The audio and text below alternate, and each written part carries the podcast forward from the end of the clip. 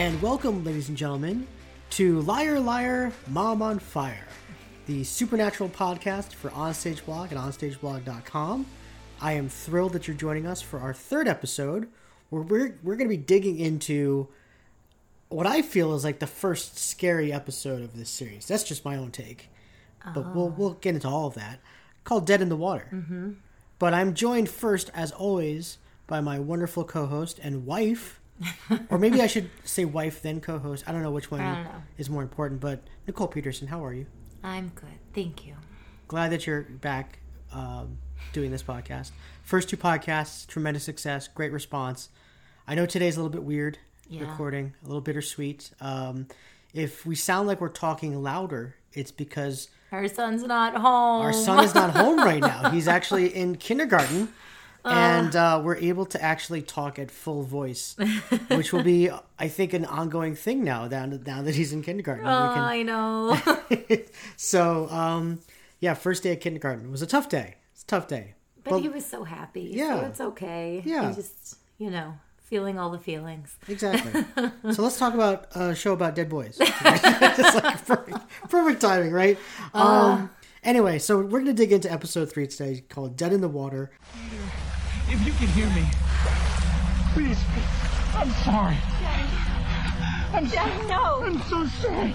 Look, it's, it's, it's just a little boy. Please stop. The episode premiered on September twenty-seventh, two thousand five. It was directed by Kim Manners. It was written by Sarah Gamble and Ra- Raelle Tucker. So all female creative team on this episode, which I think is awesome. Yeah. Very, very cool. Especially for two thousand five, which I think is awesome. So good for them on that end. Like I said, this was this was the first, what I felt was like the first like truly scary episode for me. Agree to disagree. Okay. Well, we'll, we'll get into that. um, but I've got a secret to tell you about this episode, Nicole. Mm-hmm. A little bit of a revelation here. Uh, this was actually the first episode of Supernatural that I've ever seen. Really? Yeah. So when you started watching Supernatural yes. and things like that, I came into it late, I think. I don't know when, you know, where you were in terms of your on viewing. On what level of rewatch. On what level of rewatch and things like binge. That. Exactly. But this was the first actual episode that I saw. And I remember the first actual image of Supernatural that I saw was the um, the son drowning in the sink. Oh. And I was like, what is this show? Like, what is going on? And it, well, it definitely... was right after we got married. So little did you know that that's basically what I watch every day. Yeah. So talk about like surprises after you get married. But um, yeah, so this was definitely the first episode that I actually saw. So it was interesting kind of going back and rewatching it. But um, a lot of thoughts on this episode, uh, a lot of things to discuss. Mm-hmm. But let's first get into the Netflix uh, synopsis uh, of how they describe this episode. And I gotta be honest with you, the synopsis is actually uh, pretty accurate for this episode. It's um, they describe it as, in a small town in Wisconsin, Sam and Dean investigate a series of mysterious drownings officially explained as suicides. Mm-hmm. So not giving too much away. No. Which I appreciate. Yes. Um, and, you know, accurate, I would yes. say. There you go. There you go. So, um, Nicole, let's yes. start off by just talking about some of the general observations that you had uh, rewatching this episode and some mm-hmm. general thoughts and things like that. So number one, I was just surprised, and I don't know why it hadn't occurred to me until this watch, but of just how many callbacks there were to Jaws, to, uh, you know, Camp Crystal Lake mm. and all of that. And just, you know, well, the drowning kid anyways, if you're talking about Jason, I mean, there's that written all over it.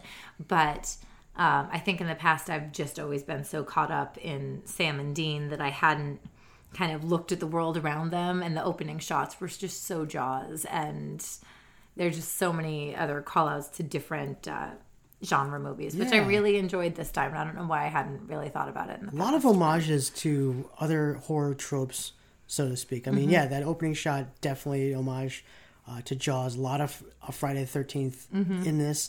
Um, also, like, little things, like um, ghosts in water. It seems that's like a big thing nowadays um, that you saw started to see, um, and then like kids drawing like creepy drawings. Like I don't know, where does the kid drawing creepy drawing thing come from? The because... Ring, um, like oh. Children of the Corn, like just like oh, yeah. there's something. Okay, I guess I guess there's something very creepy when you ask a kid to describe what they're seeing and then they draw something that's like so beyond scary that it's oh, like. See, but Sam yesterday drew a picture of me being hurt by laser dolphins. So well, there, there you go. Maybe should, that's why it doesn't bother very me. Very ominous, um, ominous. So there you go, there you go. But yeah, so I, I, you're right. I did notice that there were a lot of. Um, homages and tropes and things mm-hmm. like that in this episode. Also, a really strong episode when it comes to how it looked as well. I mean, mm-hmm. this really, you you had these grand set pieces with this wonderful lake mm-hmm. location. It just felt bigger in terms of the past episodes.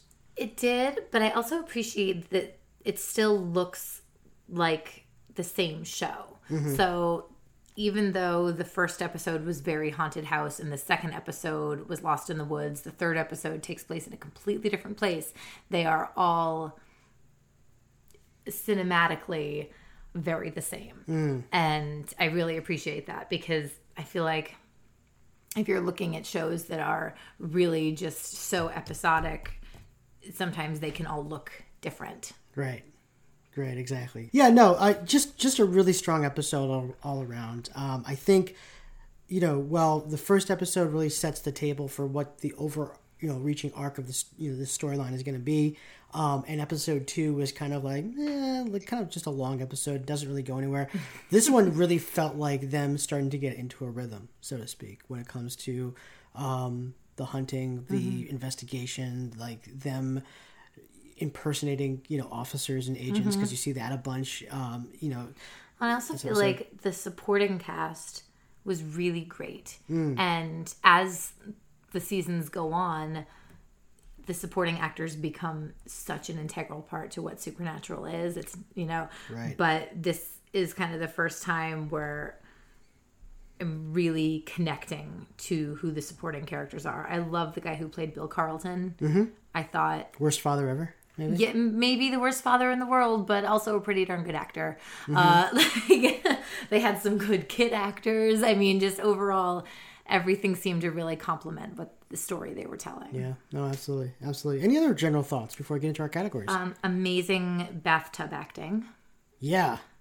I Which really... I've never I've never done a scene like that, so I don't know how hard it is to simulate yourself being pulled into a bathtub, but... I don't know, but either way, it was a She was doing a good, good job. job. Yeah. And this, I've seen this episode at least a half a dozen times, if not more, and I, this is the first time I was really emotional when they pulled Lucas out of the water and when they had that, like, slow-mo shot of Andrea screaming, and I just... I don't know. It's the first time it hit me. Yeah. But I was, you know, interesting enough. Feelings. I mean, we talk about backstage stories. I mean, um, that scene, that, that exact moment where, where Jensen is, is pulling up the young boy, you know, he actually said in an interview, this is actually one of his favorite episodes that he's ever done on the show, and how legitimately terrified he was in that scene because they're actually in a lake. He's, it's not like he's standing in four feet of water and pretending right. to tread water. He's actually trying, he's holding the boy who is unconscious, playing mm-hmm. unconscious, so he's basically dead weight in a way, mm-hmm. um, and trying to tread water at the same time. So, like, uh, the panic that you see in Jensen's eyes in that scene mm-hmm. seems to be genuine. Mm-hmm. And so, um, really adds a whole different level to that scene, which I think is pretty cool. So, yeah. Anything else before we move on to the, the categories? No, that, that was really the big things that stood out to me, so... Good. All right. Well, let's get into the categories then. So, first one is, let's talk about the villain this week, or the antagonist, or the, mm-hmm. you know, the spirit... What we ask is, how bad was the big bad? Mm-hmm. And let me ask you that, Nicole. On a scale of, like, one to ten, like, how bad is the big bad this week? I would say about a five. Wow, that low, huh? I know there were a lot of deaths, mm-hmm. but I, looking at who the spirit was, it's a child looking for understanding, not... a malicious demon, not like, and I, I feel like the level of problem it was, you know, mm-hmm. and also again, they figured it out. They solved the case. It's not something ongoing that's going to keep killing people. Well, do we know that though? But I think so. They're draining the lake. He got his last kill in. Lake's going away. Oh, that's the right. End. That's right. Okay, so yeah, the lake is going away. So not only did they solve the case, but then now the problem will literally be taken away from them. So I, I think... But does the spirit then go where to the water goes? I don't know how this works. I, I, I don't think so. I mean, it seemed pretty... I mean, yeah. It seemed pretty... Like, the book... I mean, here's close. the thing. I, I would say that the bad this week is pretty bad because they they the this this vengeful spirit of this little boy knows what they're doing. Mm-hmm. They're out for revenge. They kill... You know, he kills multiple people in this episode. He kills what? Um... One, two, three, four, five people in this episode. Uh, attempts to kill a little boy at the end as well. So I, I, I would put it, I, I might not call it a ten because I don't think it has like any goals beyond just getting revenge. But I mean, I think when you rack up a body count like that, it, it deserves at least an eight in a way. But I mean, aside from being like... slimy ghost. I mean, it's just a little kid. See, this is where this is where you and I are going to have a constant battle on this podcast. I know you don't like is, creepy children, and they don't. I don't like creepy me. children, and you don't, you you know have sympathy for them. So especially little boy you, ghosts. You unruined it for me. So um, yeah, he's just so cute. Oh, jeez. Okay. Well, there you go. So we're going to differ on opinion on how bad the big bad was. Um, let's get into the next the section about spookiness and scary uh-huh. moments during the show. Uh, we call this, it's a little spooky, isn't it? Mm-hmm. Um, any genuinely scary or spine-tingling moments for you in this show, this episode? Uh, really just the fact that lake water, you can't see to the bottom of. Nope. And... I mean, we live in a town in the middle of the woods that's full of lakes, and me and my son swim in murky lake water yeah, you, all the time. You did it earlier this week when I wasn't at home, and I, I, I, kinda, I wanted to call you and be like, Get don't, out of you, the water. don't you know what's in there? Fish. Oh, man. But the one that we don't go back to had sea snakes in it. No, thank you. Oh, well, there you go. Folks, what you need to understand is that, you know, where we live, we, we have basically all...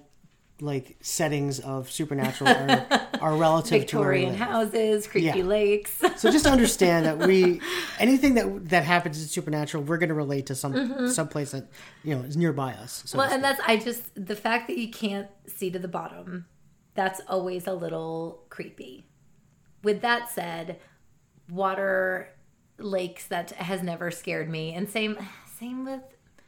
Friday the thirteenth and Jason has never really scared me. So the f- overarching feeling of, of that, eh, you know, well, a little creepy. I know, but this is a whole nother level for you. I mean, again, those kids always going to scare me. Being um, outside. Being outside, always going to scare me.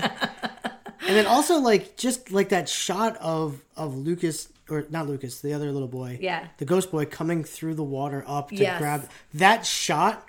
I'm mm-hmm. I'm not going in a pool or a lake for at least a day. Actually, you haven't since we watched I probably it. haven't seen... Yeah, I'm I'm not going anywhere near that because I don't want to see anything like that in the water. Um, so no thank you. No thank you. Um, all right, well, let's talk about the song replacements. Now, we had in this episode initially... Um, thanks to, by the way, Sup- Supernatural Wiki, by the way, dot com that has all mm-hmm. this data for us. Thank Yay, you for that. Wiki. Thank you. We actually have the original soundtrack for what was broadcast, and then we have the Netflix soundtrack, which, mm-hmm. you know, so we had some pretty good songs. We had Round and Round by Rat, which is a great song, mm-hmm. and then Moving On by Bad Company, uh, Two Days Gone by Billy Squier. So you just had good songs, and they were all replaced. Yeah. um, and instead we got a song called All the Way by J D Bradshaw. They Want It by Robin Barrett, which plays in the car when the um, We Don't Want to Have a Hug, do, do we? Right. Uh, and then Late Night Fade by three, three eighty-three Stroker, which plays at the end. I was, that's, that's the winner for I was about me. to say, that's the one for me. That is a terrible song. Um, yep. let's, now let's, I'm back on the road chasing every stone. Yeah. So let's get into our next category. Hey, I know you. Mm-hmm. I mean, we know that this show, since it's been around since two thousand five, um, there's been a lot of people on it. Not necessarily the history of like... you know, Law and Order in terms of seeing like, you know, Academy Award winners on the show, so to speak. But a lot of people... There are Tony Award winners. There are Tony Emmy Award winners. We'll get into that. We'll get into that. Um, but there have been people on the show that have gone on to having, you know, pretty substantial careers. And in this episode, uh, the one that stood out to me was Amy Acker, who plays Andrea. Mm-hmm. Uh, and uh, she's been on virtually like every major T V show you possibly can think of. Um, but also a lot of great Lifetime Christmas movies. A lot of great Lifetime Christmas movies. Um, probably most notably Maybe known. Hallmark also. There you go. Uh, she's had multiple roles on Person of Interest, uh, where she was on like sixty-five episodes of that.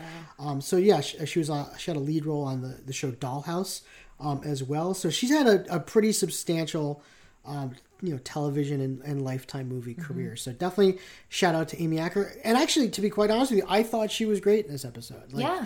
Strong actress. That's what know. I'm saying. I feel like all the supporting actors were really fantastically cast and did a great job, because there wasn't, sometimes I'm like, eh, mm. maybe they just, you know, who got that guy? Right. But... And I think she had some great moments with Jensen in this yeah. episode. I mean, this is where you start to see Jensen... a little bit more dimension to him as a character. Um, Wait, Jensen is a character? I mean, Dean. I'm calling by his actual name. Um, I think, yeah, this is where you get to see Dean, a little bit more of Dean and a little bit yeah. more dimensions to him. And this, I think he really is the standout, um, you know, for this episode, mm-hmm. so to speak. So, yeah, there you go.